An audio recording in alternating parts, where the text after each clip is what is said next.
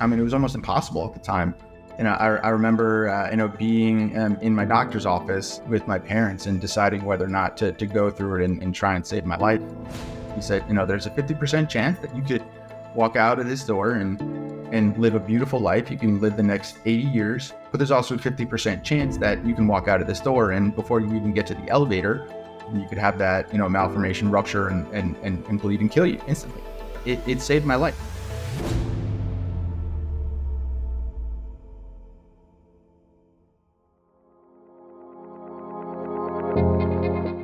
It's great to have you back for another episode of Opportunity Made, where we share practical lessons to break patterns, get unstuck, and find freedom in business and life. I am your host, Catherine Lewis. If you're new with us, in each episode, my incredible guests and I will bring you empowering insights and easy to understand takeaways you can use to transform your life. You'll learn effective ways to grow as a leader clear your success blockers, and make new opportunities, giving you a life you love.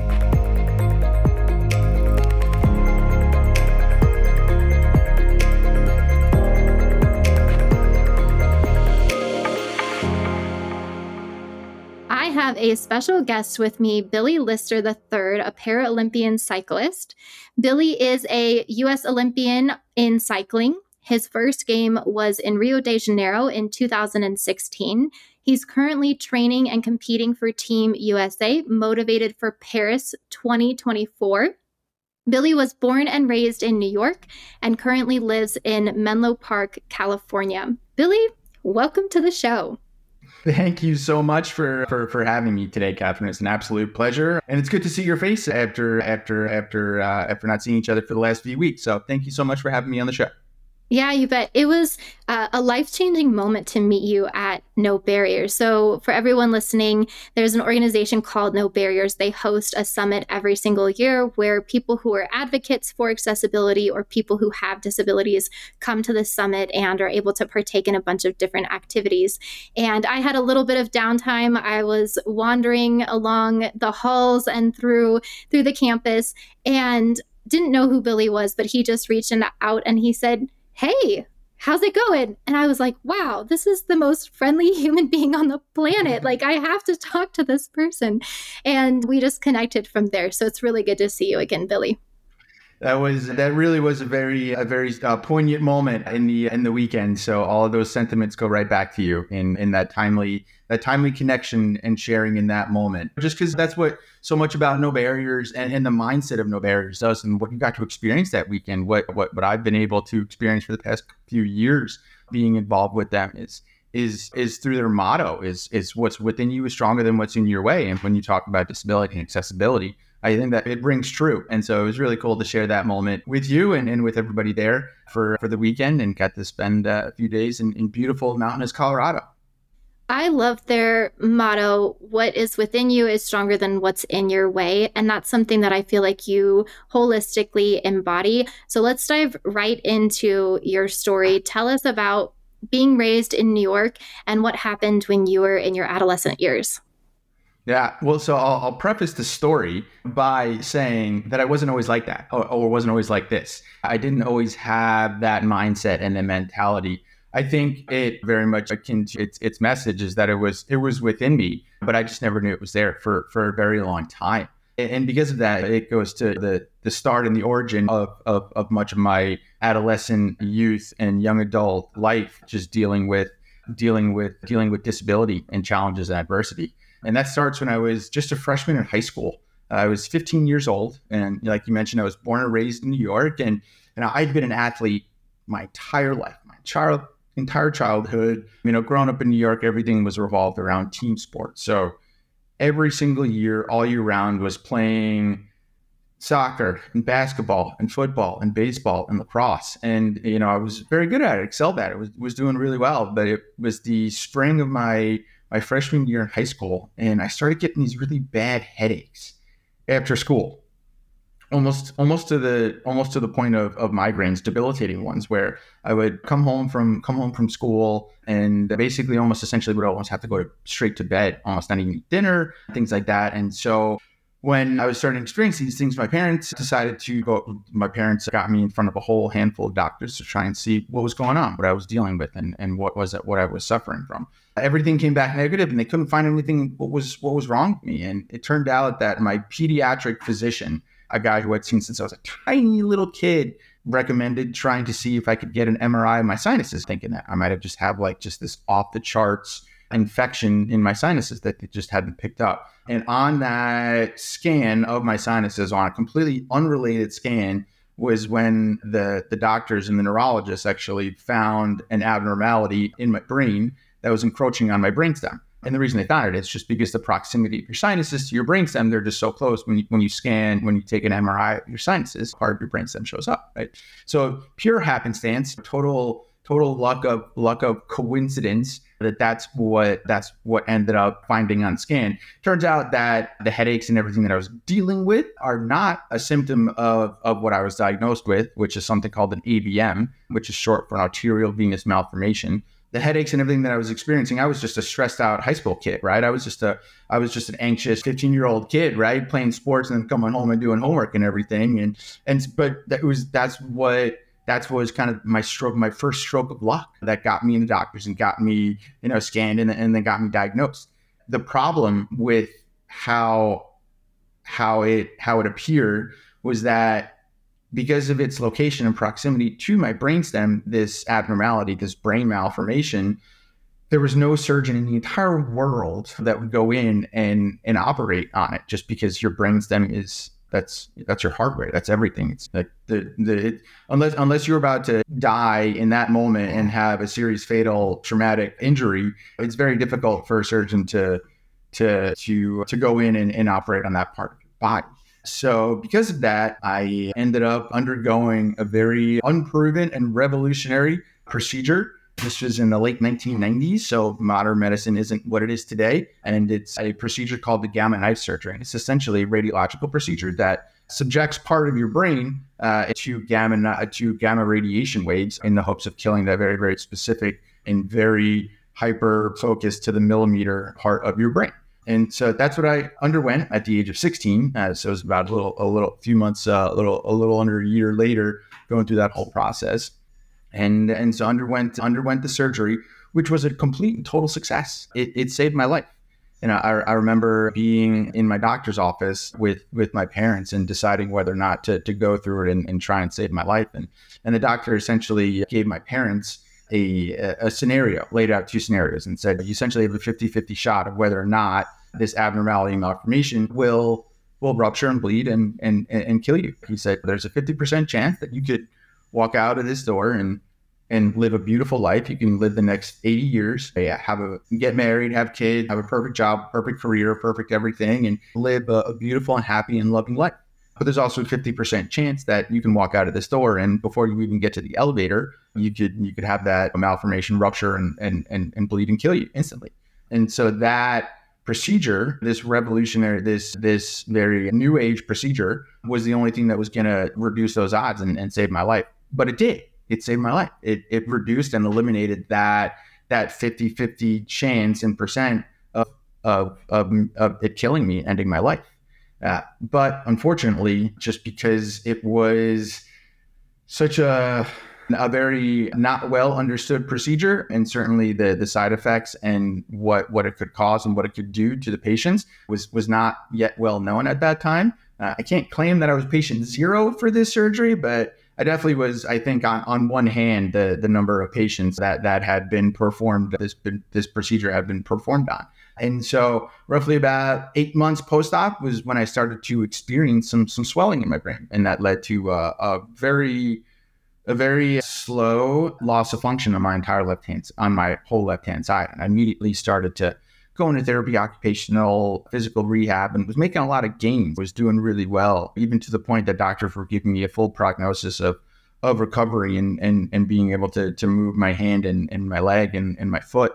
But then several weeks after going through that process was when I suffered my my stroke. And that's what fully caused my permanent disability. Uh, the amazing thing about my stroke was that it was such a unique one of a kind event in that it was just after my 17th birthday and I was experiencing a slow and regressive stroke. So every single day, I couldn't do something I could do the day before. The first day I woke up and I remember I couldn't type on a keyboard with my left hand properly. Day after that, I wasn't able to brush my teeth. Day after that, I couldn't open a door, button up a shirt. Eventually, the ability, eventually lost the ability to walk without assistance. And the, the, the really hard and struggling part about that was the doctors were not able to tell me if and when the stroke would stop just because of how it was manifesting itself and, and how my, my brain was essentially giving itself a stroke. Like they couldn't predict how it was gonna, how long it was gonna be prolonged for. But thankfully, fortunately, after a four week long period, it did stop and it did it did end its course. But that left me in the full left side neurologically paralyzed state I am currently in till this day. And, uh, and so my paralysis is fully from from head to toe. When you say that they couldn't predict how long it would last, when I stereotypically think of a stroke, it's something that boom happens and it's done. So for it to be this ongoing thing, physiologically, what was happening in the body that it lasts several weeks? It's the, the brain is a fascinating thing and it's an incredible part of our body. And it's actually so much of who I've become today, sitting here talking with you because of it, right?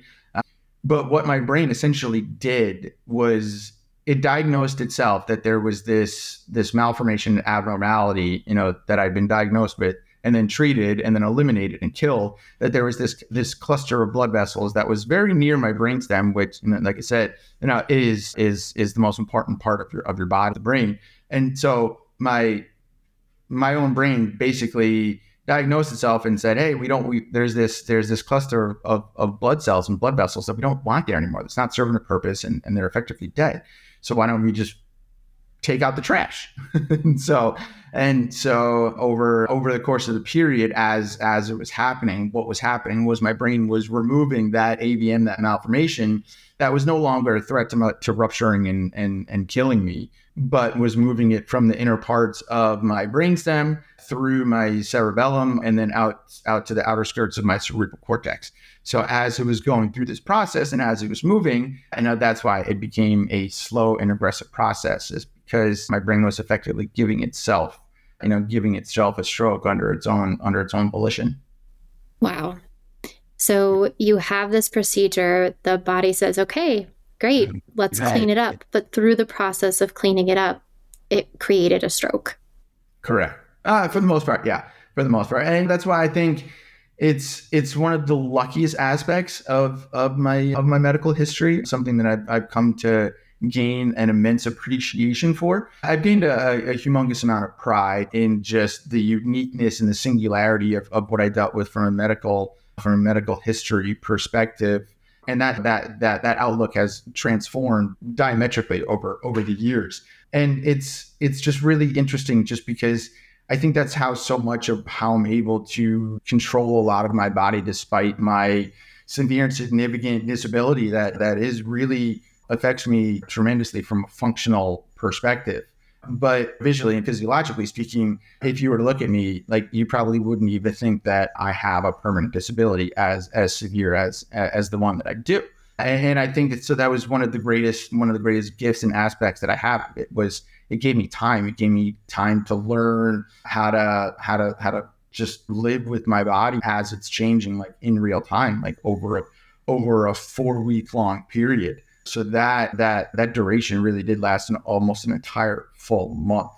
And so I was almost relearning how to do things as it was happening, right? Versus the way you referenced before when you think of stroke, most of the time you think about a sudden burst of light. Like one second you're walking down the street, and then all of a sudden you wake up in an emergency room and you can't move, you can't talk, and and sometimes you can't think, right? That is an extreme, that is extremely common and one of the most known ways of, of experiencing a stroke. And, and that is in itself unbelievably impossibly challenging to deal with because like you wake up in this brand new body and all of a sudden you got to reteach and relearn everything from scratch, right? You got to figure out what you lost and then how to get it back, right? Was whereas for me, I was kind of like I was kind of like like one of those balls of, of Play-Doh that's always just kind of morphing like into into a new form. And obviously like the form that I was morphing into was was was was extremely was extremely regressive and and, and not a positive one.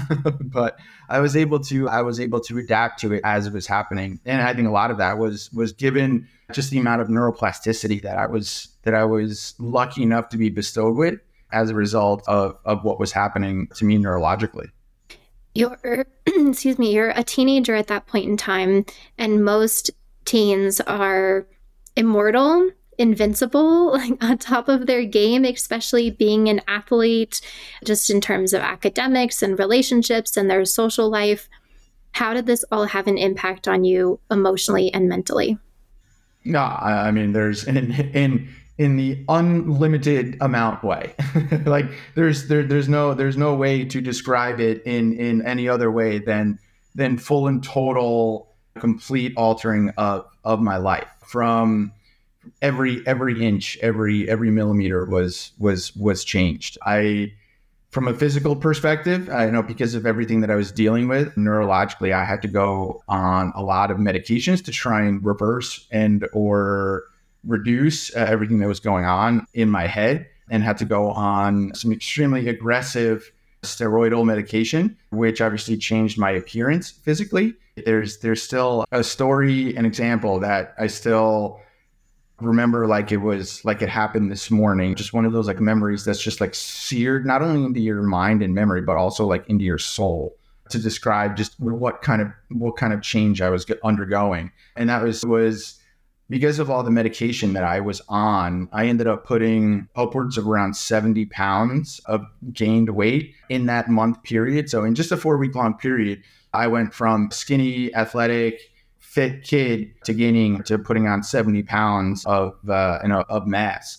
And it was my, so it was my sophomore year of, of high school. And I was, I, I so I got, I, I never really stopped going to school just because a lot of the timing and everything that happened happened a lot during the summer. So I never really was out of school. So a lot, most, most, most of my high school mates and teachers and professors didn't really know everything that was going on with me from a, from a medical perspective because went away for the summer and then showed up like a couple months later, just totally different. And so it was in the first the first day of school, and I went into I went into my science class, and it actually was the same exact teacher was teaching this. I think it was chemistry class that a teacher taught my prior science class was like earth and sciences or something like that, right? And so start class off, and I was sitting in the in the front row or the second row or something like that, and and she was doing uh, roll call, and so she calls out and going through the names, and she calls out Billy Lister, and so I raise my hand and I said, I'm here. And she goes and she looks at me and looks down at her name. She looks at me again, like looks at me like visually, like sitting in the seat and says, Do you have do you have another do you have a brother named Billy? like she's like, I used to teach, I used to teach another Billy Lister like last year. She goes, Is that related to you? Is that is that you? Is, is do you know that person? And I just look at her, I go, you know, Miss Martin, I go, no, it's it, it's me, it's Billy. Like, and, she just, and, and, that was the realization where she just was just like, oh, okay.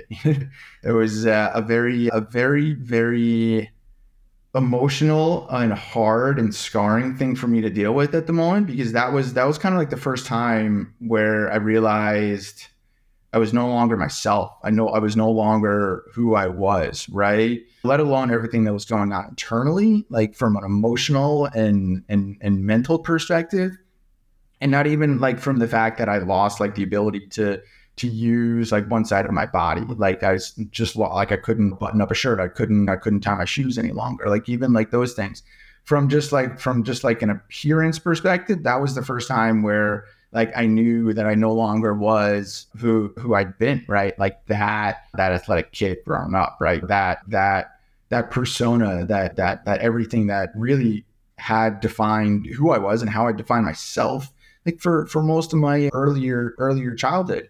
And so it was really hard to to deal with a lot of those. I mean, it was it was it wasn't hard to deal with it in the moment because I didn't know I, I, I had no concept of, of of easy, moderate, or hard even in the moment, just because it's so much just trying to find where where you fit in in life and really ultimately just trying to find how to survive right? That was one of the hardest things is coming to that realization, not just physically and emotionally and mentally, but you know, how to how, how, do you how do you really just survive? How do you how do you make it through? How do you make it through the year? How do you make it through high school? How do you graduate from high school? How do you then go on to, to college and and and and and life beyond that?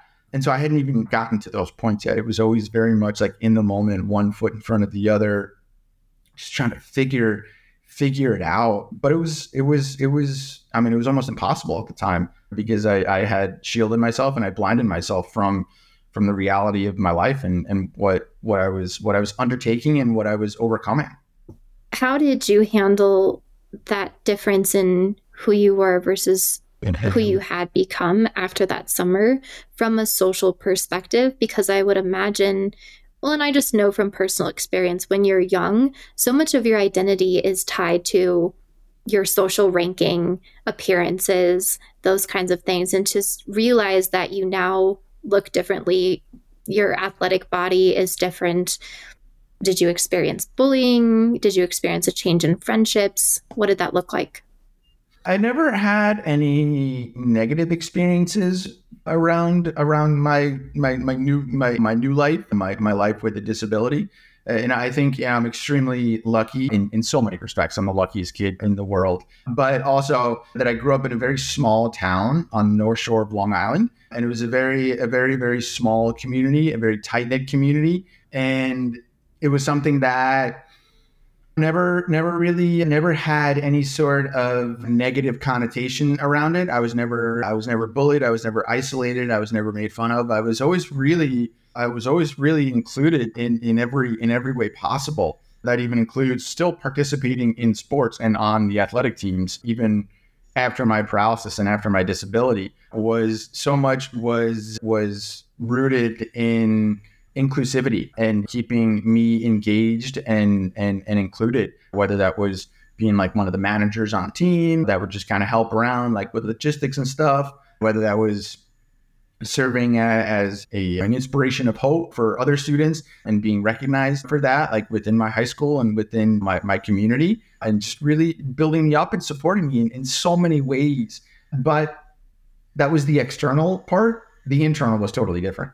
The internal was was me running away from that as far as I possibly humanly could. Was the internal was me digging the deepest hole I possibly physically could and hiding it, finding the darkest corner in the farthest room, removed from everything and and and hiding there, right? Because I didn't want anybody to see my body. I didn't want anybody to see who I was. I just wanted to hide from the world. I wanted to hide from my friends. I wanted to hide from my family. I wanted to hide from my community. So socially, that was something where I definitely put myself on an island. And that's something that I, I think really kind of set my set off my struggles that would that I would continue to to to beleaguer me for for the following the next preceding 12 years 11 12 years and was was I think that that was the harder part is because I I made it a lot harder on myself and uh, than than than it probably otherwise would have been just given the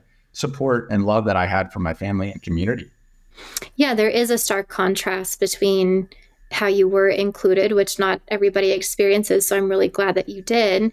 And then that inner desire to run away and to hide. Was there anger there? Was there, like, what were some of the emotions you were feeling within that made it a more negative internal experience?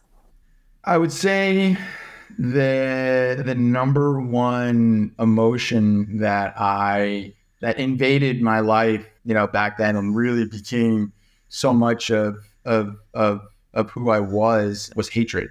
And hatred for hatred for what had happened to me, hatred for and not just for what had happened, but how it happened, when it happened, hatred for the body that I was living in, hatred for the life that I was going to have to figure out for forevermore and, and I think in that is also like a part of like a denial complex that I developed as well, right?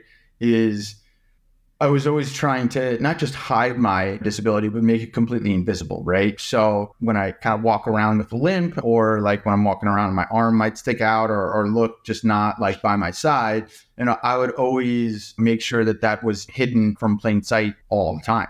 And so that kind of just became became me my my my normal was always just to was always always just to hide because I wanted to hide what I what what I hated and, and really what I feared. And that was that that that was really kind of what made up most of most of my emotions throughout most of my really from through through my late teens and the entirety of my of my 20s up until I was almost 30 years old was really characterized by those by those feelings of of, of, of hatred and fear and uncertainty and just just regular just just scared of scared of who I was and what I was becoming that is such a large chunk of life. What, 10, maybe 15 years? I don't know how many, but that's a long time to sit in hatred and to sit in fear. And is kind of, I'm envisioning like a little bit of a black cloud. Could you let us in and see what that looked like? The interesting thing is that not only from a durational perspective of how long it lasted, at least personally for me, but at the stage of development when it happened, right? Is from a child development and adolescent development and an adult development behavior perspective, our our formidable years, especially for, for for men, really are in that in that prime range, late teens until like you're around like 30 years old or so, like maybe, maybe mid 30s or so. And so so those like those are those are those are like your your your prime your your that's your prime time of life, right? And dealing with a complete uh, transformation to myself and to my body and to my ethos and to my soul and to everything about me was was was I mean was was was almost impossible to to to deal with, and that's kind of how that's kind of how it really just snowballed so much for me just from uh, a denial perspective is once yeah, I, I, tend to have an obsessive uh, personality going back all the way to childhood. I think it's also why I've become such a very good athlete is because I like to really just get focused on one thing and then just just dig deeper and deeper and deeper and deeper and deeper into it. And so when on the inside, when I really first started letting a lot, when I first allowed my life just to just organically and naturally under no auspices at all just kind of turn to that darkness and turn to that very fearful and hatred and and negative lifestyle and way of thinking and thought and living it was it was almost impossible for me to correct course and and to and to think of it otherwise and i think a lot of that is actually rooted in the fact that superficially and externally my life was was a success right and i was so i never I never missed any high school. So going through my entire my entire disability medical history like background, I never missed any school. I graduated from high school on time. I was accepted into a pretty a very competitive and, and almost elite level university to go to college at Lehigh University in Pennsylvania. Went completely on time, never missed anything, went, went straight from high school straight to straight to Lehigh. I graduated in four years at college. So graduated on time, did everything. And then once I graduated from college, I moved right to New York City. I moved right down to Wall Street and, and got a job in Manhattan and was a commodities trader for the better part of a decade, all while going through everything that we're talking about right now is all that's what my life was. That's what I was doing with my life. Right. And so, ex- again, externally looking at it and like looking from like a 30,000 foot or even like a, a 5,000 foot perspective, like it looked very happy. It looked fulfilled. It looked purposeful. I was, I was successful in a career. I had a lot of friends. I was doing a lot of things and but that was the backdrop right that was that was not actually what was like happening like inside and and the the inside the bubble and the inside the the the sphere was were all those other emotions that i was just describing. All of those things that just just would get deeper and deeper and deeper and deeper and darker and darker and darker and darker. And it was it was a real struggle because as as i was living in new york city as in my 20s it got very easy to to find outlets for a lot of that that fear and hatred and and uh, of myself and of my body and of my life. And so it was very easy to find things to use as coping mechanisms. And that was an extremely, extremely abusive time in my life as well, just because it was, it was just, it was, it was the easy thing to do. There's so much, so much of what I had as a part of my life earlier was, it was always rooted in, in difficulty and challenge and hardships. But I always chose the easiest, the easiest thing that just came natural. And that, that was, I think, what I kind of got me into some trouble, but also taught me so much about about taking the easy, taking the easy route and and choosing to do to, to do the hard thing.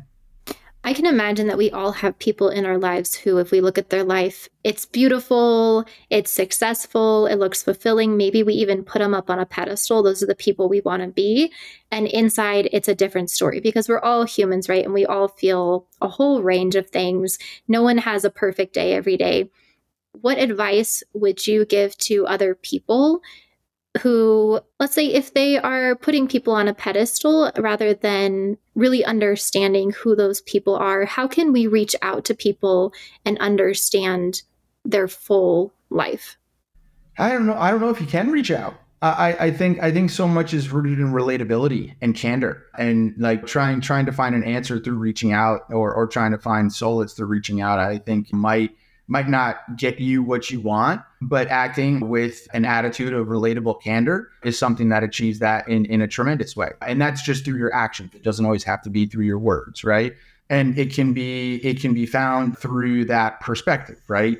And we started off we started off this amazing show by talking about a mindset right a, a different mindset we were, we are talking about the no barriers mindset of what's within you is stronger than what's in your way and that's one mindset right but but having the perspective of the mindset that there, there's all different types of mindsets out there, right? There's an unlimited amount, right? And and just because one works for somebody doesn't necessarily mean that it's going to work for everybody, and, and vice versa.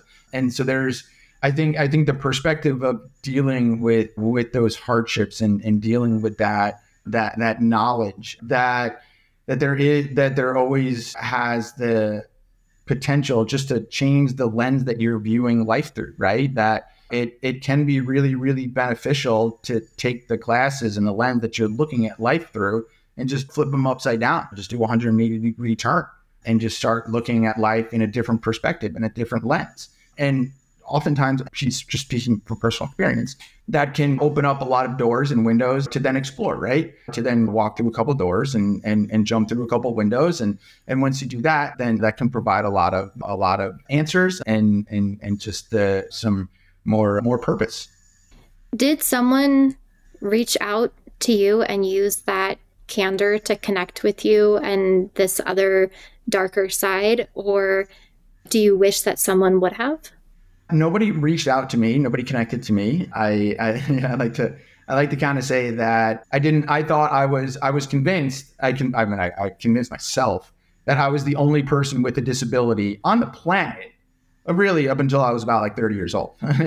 that uh, yeah, obviously I knew there were other people with disabilities like in the world, but I convinced myself of the reality that I was the only person, you know, suffering. And so there's there's so there's there's that aspect of of of, of the challenge that that I certainly imposed on myself.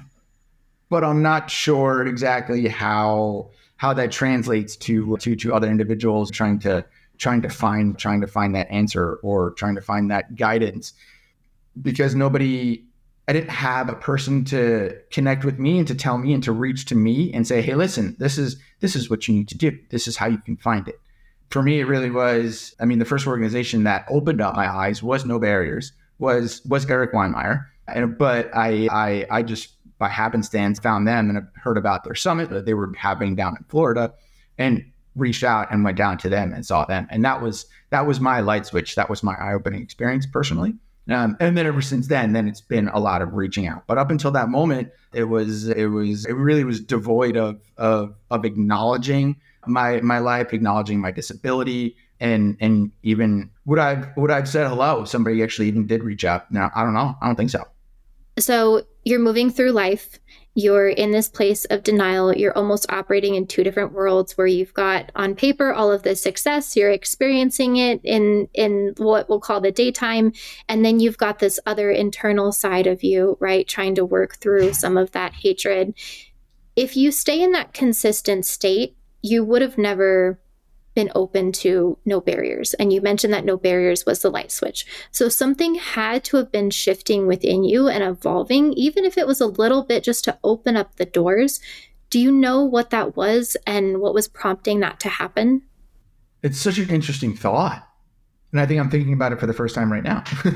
so I don't necessarily have an answer to that, but let's think about it, right? That it's how, how, can you how can you how can you hindsight's obviously 2020 right? So how do you how do you look back and say what was what was the marker? What was what was the beacon? Where, where was the lighthouse or something? The, the the glimmer of a light or the tiny little spark. Like how do you how do you identify that? How do you find that? How do you see that? To see like hey that was like that was the early spark right? Because for me and i think a lot of and maybe this goes for a lot of people maybe for you as well but I was always very much just putting one foot in front of the other, right? Just always, just always, just kind of moving forward, right? I, I never, I never wanted to. I was so convinced that I never wanted this life that I that I hated and that I despised and that was was not fulfilling and not purposeful. I never wanted it to get in my way, right? I never wanted to impede me to stop me. So that was always why I just ignored it, right? Because I always just moved forward, and I, I think it's just such a part of my personality and, and, my driven motivation, right? So how do you, how do you identify that with all the noise in the background and with everything? You're just always moving forward, but then how do you find that one? How do you identify that one spark? I don't know. Right. Okay. So what I'm hearing you say is at that point in time, as we mentioned before, things are going well. You have these feelings of hatred and denial, but it sounds like you're actually ignoring them. You're not allowing yourself to feel them. And instead, they're still there. They're still having an impact on you. So you're turning to other coping mechanisms to get through those emotions. That way you can go back to work the next day and still succeed and thrive without having those emotions impede you. Is that an accurate description?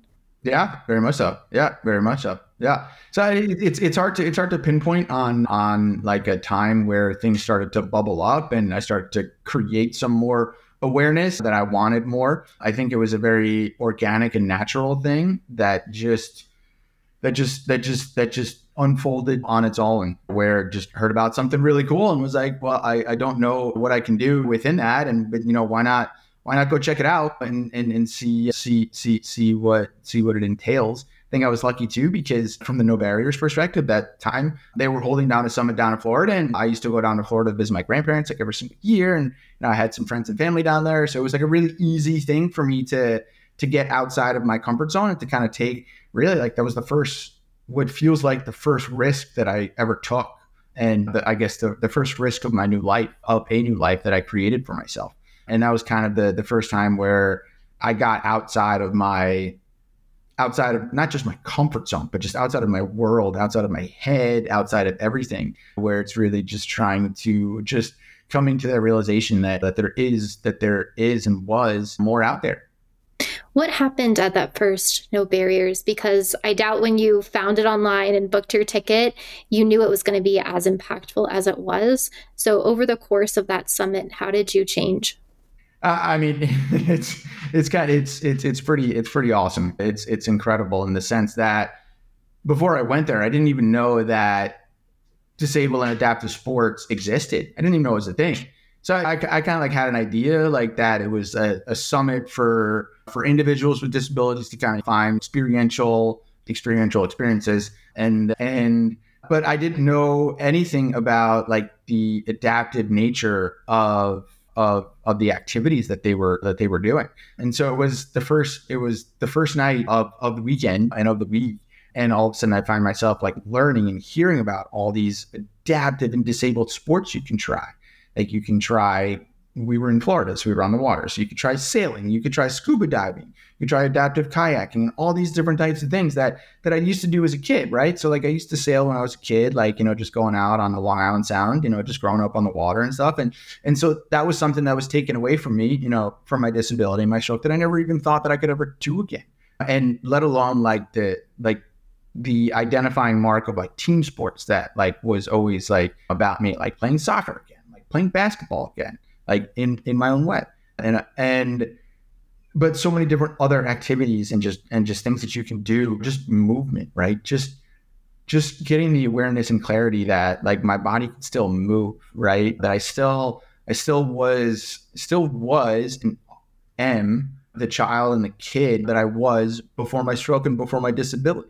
And before I I, I, adopted a life that really wasn't who I am and and and what I want to be. And so that that that clarity and that awareness was something that was what flipped the switch on, flipped the light switch on for me, right? Was it was it was instantaneous in the same time that it took an eternity for it to happen. In in in, in the way that I felt like I knew everything, but that it was going to take me the rest of my lifetime to to learn it feeling, which was which was really which was really interesting because it didn't happen right away. It took it took some time. Um, but what I learned through that weekend was that I had closed off myself and my life from from feeling, from emotions, from everything. Right? Like I literally created like that bubble around, like that force field around me. Right? And so that weekend at No Barriers at that summit was was the spark that opened up the hole in that in that bubble for the first time and really then evolve from that moment to then going from completely letting nothing in into my world to then going the absolute polar opposite end of the spectrum to letting everything in all of the time.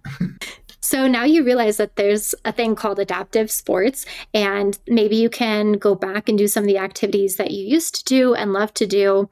You've mentioned sailing. I haven't heard cycling yet. So where does cycling come in? It took a couple years for me to find cycling. So it was so the No Barriers Summit uh, in Florida was in 2009, and so that was like that was my that was my catalyst. That was my my transformational moment. And so for the next couple years, I participated in some some disabled wheelchair sports. I was playing like sled hockey for the for the New York Rangers sled hockey team and was just kind of more like community kind of based sports. I was never very good at any of them and never really took too much. It was more about just engagement and just kind of meeting people and then just trying new things out. But then in 2011, I was invited by the Challenged Athletes Foundation, which is another organization that is helps individuals with disabilities get back in sport. They're based in San Diego. I was still living in New York at the time and they invited me out to I gotten connected through to the Challenge Athletes Foundation and they invited me out to a triathlon camp, para triathlon camp in San Diego, and said, "Why don't you come out and we'll we'd love for you to be a part of a part of the camp and and and come participate." And I, I replied back to them to their message and said, "Guys, this is awesome. This is super cool. Thank you so much. I'd love to participate, but I don't know how to swim. I didn't own a bicycle, let alone even know how to ride one. I didn't even own a bicycle. And I didn't know that I still had the ability to run or not. And those are, at least at the time, I was quantifying those as pretty, pretty imperative things to, to participate in a triathlon. And the amazing thing about the Challenge Athletes Foundation was they're very, very, very similar to, to No Barriers. And their response was, yeah, it doesn't matter. Like, here's your plane ticket. We got your hotel. Come on out. We'll figure it all out when you get here. Like, don't worry about a thing. And so that was that was my first trip to, to San Diego with with CAF. And that weekend was when I got on a bicycle for the very first time since my disability. So that was in 2011. So I was thir- I was 30 years old. So it had been 13 years since my disability, 12 years since my disability.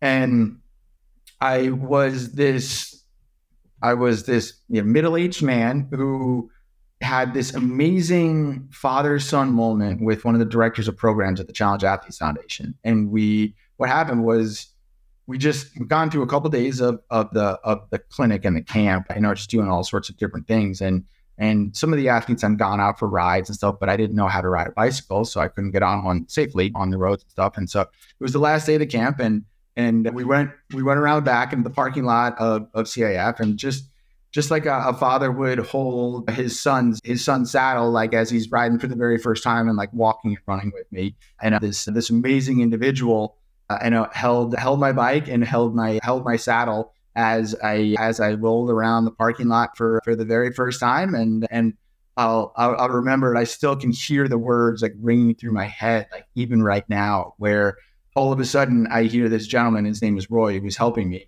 he just goes, so we kind of turn the first corner, and then as we're coming around, turn in the second quarter. And it wasn't going fast, obviously, it was going super slow, but but fast enough that he wasn't able to keep up like running, right?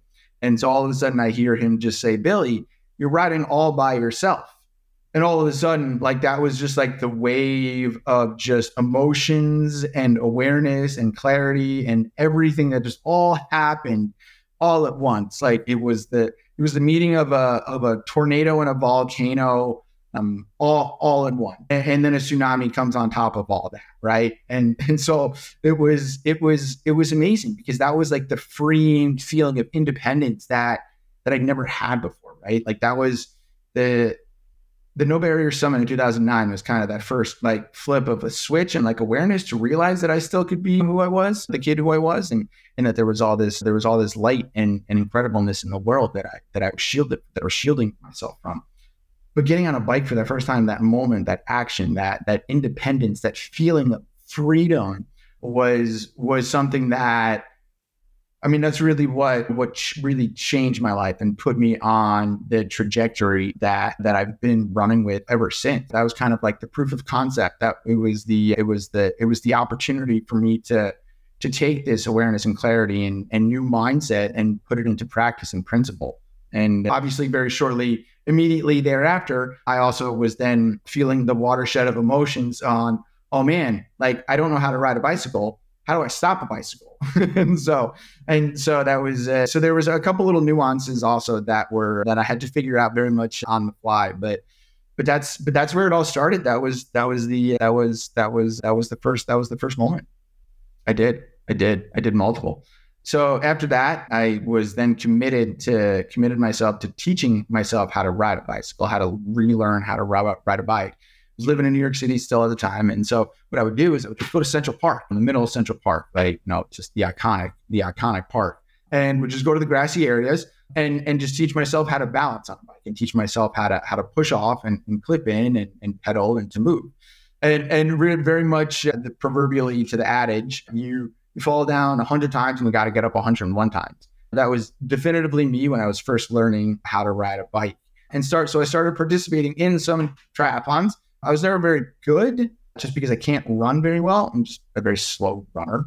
But I was doing them more for accomplishment, more from like a sense of purpose, more. I wasn't fast. I wasn't competitive. I wasn't even trying to be competitive. I was just trying to get that that sense of finished accomplished accomplishment and to, to cross that finish line to to have that that that achievement that that that sense of competition and and movement and motion and so one of my one of my very actually my my first triathlon because I was not able to ride a bike on my own. I, I didn't know how to. I couldn't balance mine. I couldn't I couldn't ride a bike on my own. I actually rode a tandem bicycle and had a friend of mine who, who was also used to race triathlons had piloted me on the front because I couldn't balance a bike on my own. And so obviously tandems are, are very much respected and, and used in, in triathlon for athletes with visual impairments and, and sight issues. And so for me, having like complete my complete vision, competing in a on, on a tandem was was a different experience. But I think that just goes to show just how I think that like how my life and mindset and lifestyle, everything shifting because it was okay. I don't know how to ride a bike. What? How else can I complete this race? How else can I complete this triathlon? How else can I? How can I accomplish this goal and this thing that I want to that I want to do? Right? And and not let something as as trivial and silly as is not knowing how to participate in one of the di- disciplines of the sport. How, how, can I get around that and, and still achieve it and accomplish it? And so that that took a couple of years. I eventually learned how to how to ride a bicycle and then started competing in triathlons for a little while longer. But that was before I, I started. I, I found cycling from a full dedicated perspective, and that was about two years later, 2013. I love this story because it comes full circle. Someone helped you ride a tandem bike. And as we were just talking offline, you were helping Erik Weihenmayer, the first blind man to climb Everest, ride a tandem bike. How freaking cool is that? Very, very, very meaningful and very, very important. Um, and even more so, emotionally critical that it was with Erik on Erik's tandem bike and trying to learn how to how to ride and handle one of those one of those bicycles with with another individual on the back. And was extremely almost almost almost two or three full circles right? Having the first full circle of, of having that chance with Erik who really i can credit as the individual who created this mindset and created this life that i live now and then also to do it just from like the athletic and physical perspective, full circle. Me being a stoker myself one time, now being a pilot myself one time. Yeah, it's it's really cool. It's really really really neat. That's such a big jump. Uh, a massive, giant jump, a meteoric, a meteoric jump. it is kind of just so much of so much of what my uh, so much of what I've come to love um, is just getting myself in way and open my head. Um, in that jumping into the water, um, only to realize that I don't know how to swim and that it's infested with sharks. That is kind of that is that is just that is just what I what I've come to learn to love. And so it was it was in the beginning of 2014 that I entered my very first Paralympic cycling race. And it was through just through just friends of friends that said, Hey, there's a very casual, low level Paralympic cycling race in San mm-hmm. Diego in Chula Vista. And why don't why don't you come out and see what it's about and, and try it out and see what you like and, and, and what happens, right? And so I did. So I joined joined and went raced and and I did really well. I didn't win, but I came close enough to the to the guy who did win that I was immediately identified and put on the radar for for US Paralympic cycling. And within within 10 months, maybe less from that, was when I got offered a spot in the residency program at the Olympic Training Center in Colorado Springs and decided to give up everything that I had amassed and built up in my life, which included at that time I was living in Southern California. I moved to Orange County, California for work. I was running the the West Coast operations of, of my company and business operations and and was doing extremely, extremely well and, and successful financially and career wise. And everything was everything was was was set for for a future of, of, of success and stability. But I decided to to give all that up. So I sold sold my condo on the beach, sold every possession that I owned in in, in Huntington Beach in Orange County, packed up my entire car, everything that I could possibly fit inside of it, and drove to Colorado Springs and and risked risked everything, risked everything that I had, everything that I owned, and everything that I wanted to go chase the dream of possibly becoming a United States Paralympian without really ever fully understanding what it actually meant to become a United States Paralympian. And so that was so that was kind of the, the the, fast forward moment for me. And it was when I moved to Colorado Springs on January of 2015. It was kind of viewed as myself as an 18 month push between then and the summer of 2016 when trials would be for the 2016 uh, Rio de Janeiro Paralympic Games.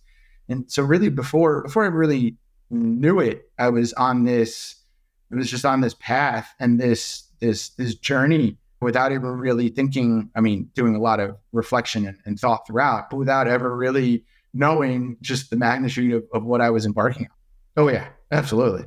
Yeah. I mean, I, I I I could never see myself working, sitting at a desk for for eight to ten hours every single day ever again.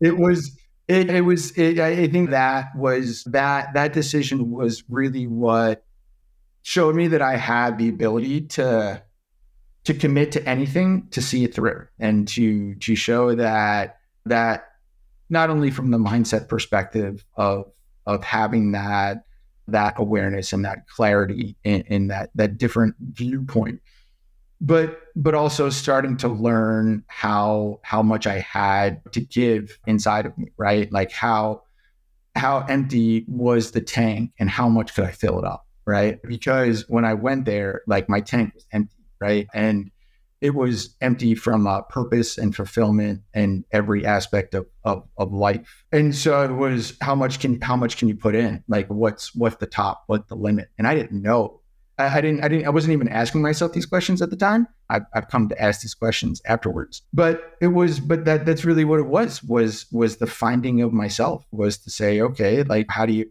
how do you really truly find yourself in in some of the greatest moments of sacrifice and and and desire that you have, right? Whatever the circumstances and backgrounds and and experiences are that that got you to that point. And so I would never, I would never, I would never regret it because I, it was the greatest decision I've ever made. It was, it was the greatest thing that, that I've ever, that I've ever committed to and, and been a part of. I'm a part of. You mentioned not feeling fulfilled before and then not at the time, but afterwards starting to ask these questions and answer some of these questions around fulfillment and purpose. people of all ages are constantly trying to figure out how to become fulfilled and how to add meaning to their life. What was that process like for you? How did that get initiated?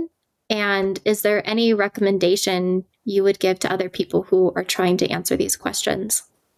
Well, I'll I'll I'll answer that first by taking the the latter part of of your thought in that I don't know how how I can recommend that just because I think it is such a fluid and ever evolving thing in each one of our lives because now or interestingly enough I find myself now having feelings of of less fulfillment than than when I than when I was I had become an athlete for the first time. And I think we all in life just go through these these progressions and and and evolutions where we become fulfilled in, in what we're pursuing and, and what we're what we're desiring and, and going and motivated for. And and if you're lucky enough to accomplish that and become fulfilled, well then how do you how do you, how do you how do you how do you transform that again? Right? How, how do you how do you find a different fulfillment? Not necessarily more fulfillment, but but a different fulfillment. And and that's for me what I found was it's amazing how when I became an athlete and decided to become an athlete and did everything that I possibly could in my powers to eat, sleep, and breathe like an athlete and and and and do that. It's amazing how once I accomplished that and once I became an athlete, and then once I once then I achieved the, the pinnacle of athletic success, going to going my, my greatest performance at Paralympic trials in 2016 was when I entered as as as the completely unknown dark horse rider that nobody knew about, nobody cared about because I was so new, I was so young, I was so green. But I went in and I won that race, and that was what automatically qualified me for the 2016 Rio Games. And, so that so you so you consider that like fulfilled, right? But the interesting thing is that over over the years and after that, like for for several years after after the games in in Rio, was it's amazing how, as an athlete, you can push yourself physically every single day. And you always strive to be a better version of yourself than you were before. It's just rooted, and it's just rooted in in, in athleticism and, and goal oriented, goal oriented training. But it's also really fascinating how you can push yourself to the limits and even push yourself mentally and emotionally, but always for the purpose of greater performance within sport. But you never really as within within the realm of athletics and sport you never very rarely do you get the chance to expand your your intellect and your knowledge and and your driving force of, of challenging from just from from from a cognitive perspective and that was something that i learned just leaving leaving the fast-paced life of of, of new york city and wall street and commodities trading um, and the financial world and then going to becoming athlete. And after achieving that and accomplishing that and, and being fulfilled within that and having that purpose, that all invariably like I started having some some remiss of of what of what other things that I didn't also have in my life from a fulfillment perspective. And so I think that that that's kind of those are things that have changed for me. And so it's it's hard to say how to give advice on where to find that fulfillment just because I mean, I, I'd, lo- I'd love to get advice myself from somebody on on how to how to how to regain how to how to regain more additional or or different fulfillment, right? You know, because I think we're always we're always kind of filling our buckets, but emptying those buckets at the same exact time to to put other other things inside of it. And for you, a a realization that fulfillment isn't everything, and that fulfillment isn't what you should strive for and that it's it's more about it's more about like the opportunity that you can take advantage of rather than what at least for me what that what that fulfillment and what the outcome can provide. And i think there's i have, I have the fortunate ability of having a lot of really really good coaches in my life and some of the best coaches have always focused on the process rather than the than the outcome and as long as you're as long as you're happy and fulfilled with the process of getting to where you're going, you should always be happy with the outcome and, and with the work and what happens. And so that's certainly something that I kind of relied on as as as as I had been flowed from from feelings of being completely fulfilled on the top of the world from an athletic accomplishment perspective to to then re retooling and, and refocusing and saying, okay, like what what else is there that can fulfill me in the same way but from a different from a different from a different angle. As much as anxiety or emotional turmoil may be caused from having fulfillment and then having that drop in fulfillment and needing to find a different kind, I love that life works out that way because if you just found fulfillment and you're done, then then what? Like you're not going to progress, you're not going to improve, you're not going to try new things. We'd be so stuck, so stagnant. And so I love that it, there's this ebb and flow even though sometimes it can be a little bit anxiety producing. Absolutely. Yeah. And I've I've I've I've come to I've come to to live in, in, in the hard in the hard parts of life, and I, put myself there, and then also enjoy it there. Uh, just because uh, I, I think I I think I said I said this I might have said this earlier, but so much of my so much of my young adult life was was was rooted in making the easy choices and doing the easy things, right? I think that just that just came natural for me. Obviously, those were you know detrimental to my health and well being and, and mental capacity. But those were the those those were the easy choices. Those were the easy things to do.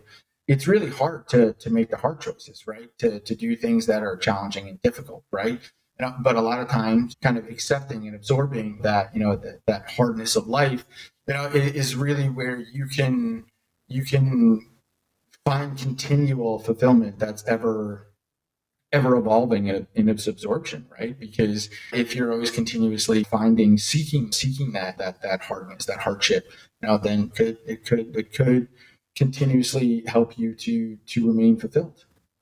Yeah, exactly. Well, I don't either. yeah, I know. I think that's like a perpetual question that every human being probably asks. And it's only over time that we can look back and say, oh, I did figure it out, or this is why I wasn't able to figure it out. So it's a good question, and we can leave it just kind of lingering in the air. But Billy, I want to talk a little bit more about the logistical details of becoming a Paralympian. First of all, do you use both legs when you're cycling? I do. I use I use both legs, but in a very very disparate, balanced way. So I can produce roughly around I, I produce roughly around eighty percent of the power that I that propels my bike forward and moves me forward at speed with my right leg. So while my left leg is able to function and, and move in a circular pattern throughout the pedal stroke, there's very little muscle engagement that that that happens Thankfully, because my disability is very extremity based. And what I mean by that is that the farther you go out on each of my extremities, both arm, left arm, and left leg, the worse my paralysis gets. So my shoulder, my left shoulder, my left core, glutes, and quads have some function, some muscle firing. But the farther you go out on my left fingers and my left toes, it's 100% zero function. And so I'm able to move my left leg through the pedal stroke, but it doesn't provide that much force, doesn't generate that much force. And so roughly around 80% of my speed and power is, is produced all with my right leg. Okay. So interesting question. Is the right quad bigger than the left quad? yeah. Yeah. Okay. Cool. So when I think it's like the difference between like Earth and Pluto, right? Okay, when I think about the Olympics, I think if you don't become an Olympian by, say, 24, 25, you're done for, career is over. That's not proving true with you. And so I, I'm seeing that that is a stereotype. Is there actually an age limit for the Olympics or it's purely performance?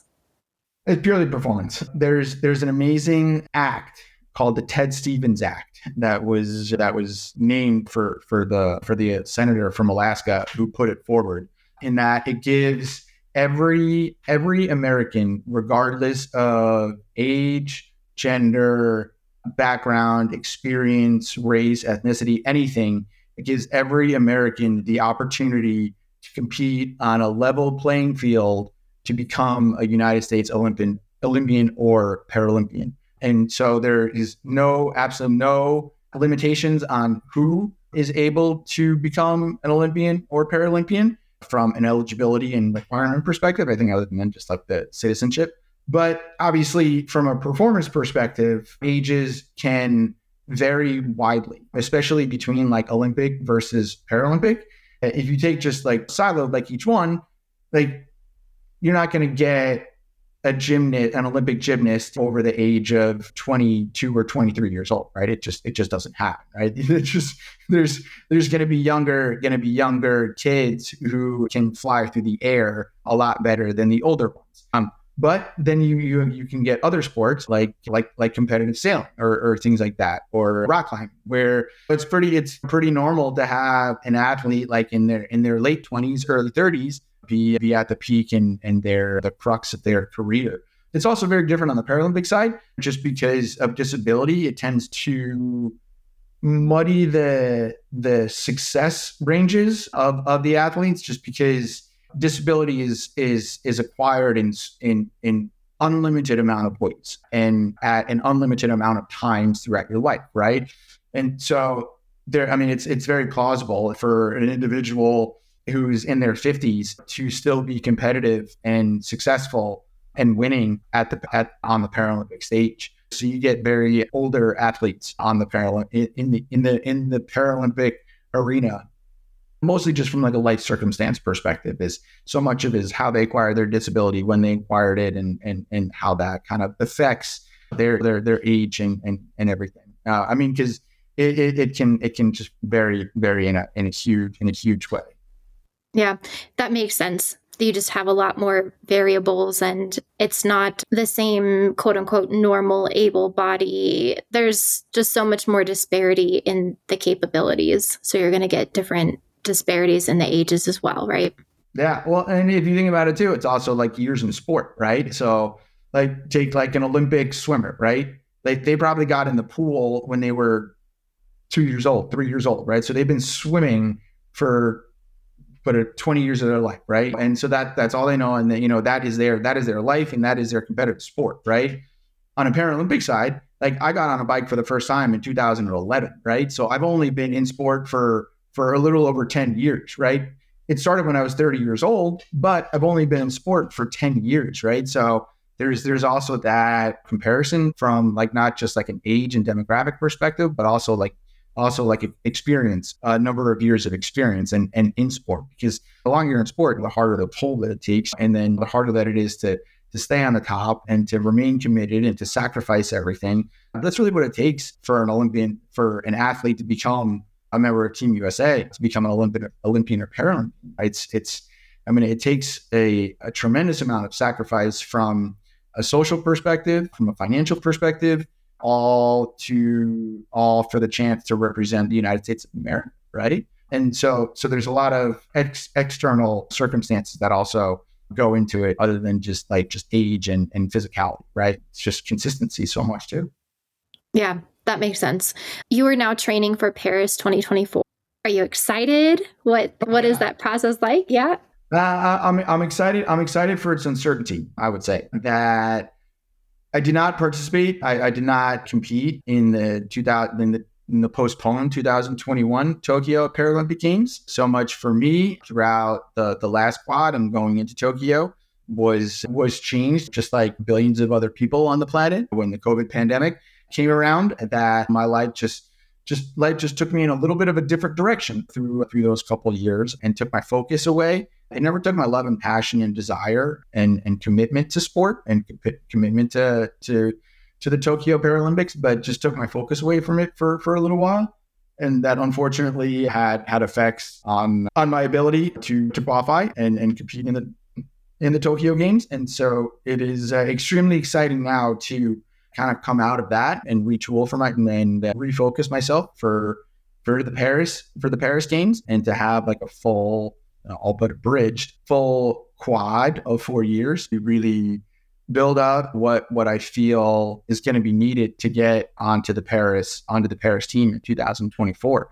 And it's it's it just because it's just so hellaciously impossible and difficult to make the team to qualify and to become a Paralympian, Olympian or Paralympian. And it's but but I'm resting in the knowledge and excitement that I know what it's going to take to get there we'll just have to see whether or not I got what it takes to get there. What is it like to be at a Paralympic Games?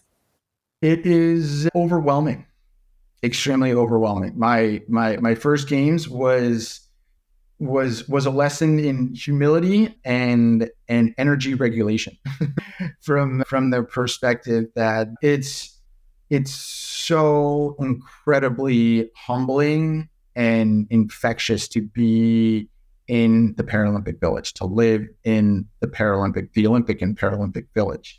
And I get to meet athletes from all over the world, competing in different sports, competing in different disciplines, and just you just get to you just get to mix with the world, right? And it is it's an amazing and incredible collection of just individuals, regardless of athleticism and physicality or not, just amazing individuals from every corner of the planet that just come together to share their love for the power of sport. And, and that's really what it, so much of what it comes down to is is the competition is there and and and the the the willingness to to fight and die for your country and and and competition. But everybody is there because of how sport affected their lives and, and touched them touched their lives. And and that's through the power of sport, right? And so it's it's amazing to feel that and to be in it, and then to also then try and manage it to then compete your best, right? To then to beat the best athletes in the world who are at the peak of their performance in the peak of their career, right?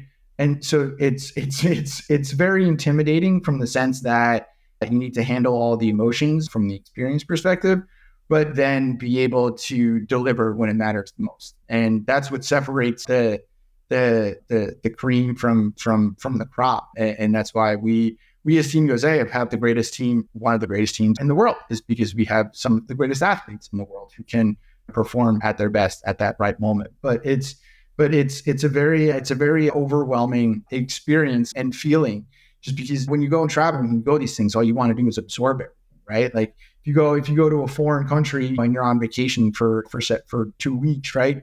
Like you're just um, maybe likely you're going to immerse yourself into that culture, into that ecosystem, into the community, and you want to feel everything. Uh, but it's really hard to do that when you have a job to do and a competition to do, something that's so monumental as, as a games experience. And so it's for me, it was a challenge my first games, but and but I also think that I, that breeds a lot of excitement to the future, just because we always like we always like to think that we can do better the second time around than the first, right? Just like a parent with their second child, right? I think most parents are going to say they did a lot better job with their second kid than they did with their first kid.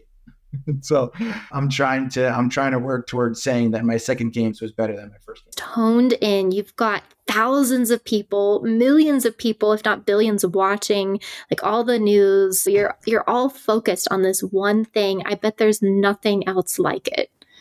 Yeah. It's intense. It's very intense. It's very intense. But there's also a sense of camaraderie to it as well, right? That there is there there is a there is a sense of, of purposeful connection amongst amongst the athletes and amongst the competitors and everything. Uh, I know that the, the the focus and, and the blinding commitment is there, right? Uh, but we wouldn't be human if we didn't try and separate ourselves from those moments of of of, of, of focus and, and blinding blinding motivation. And I think those, that's kind of what creates the more like humanistic aspect of it. And, and I think it's one of the reasons why I struggled so much because I didn't I didn't I didn't embrace that as much as I probably should have.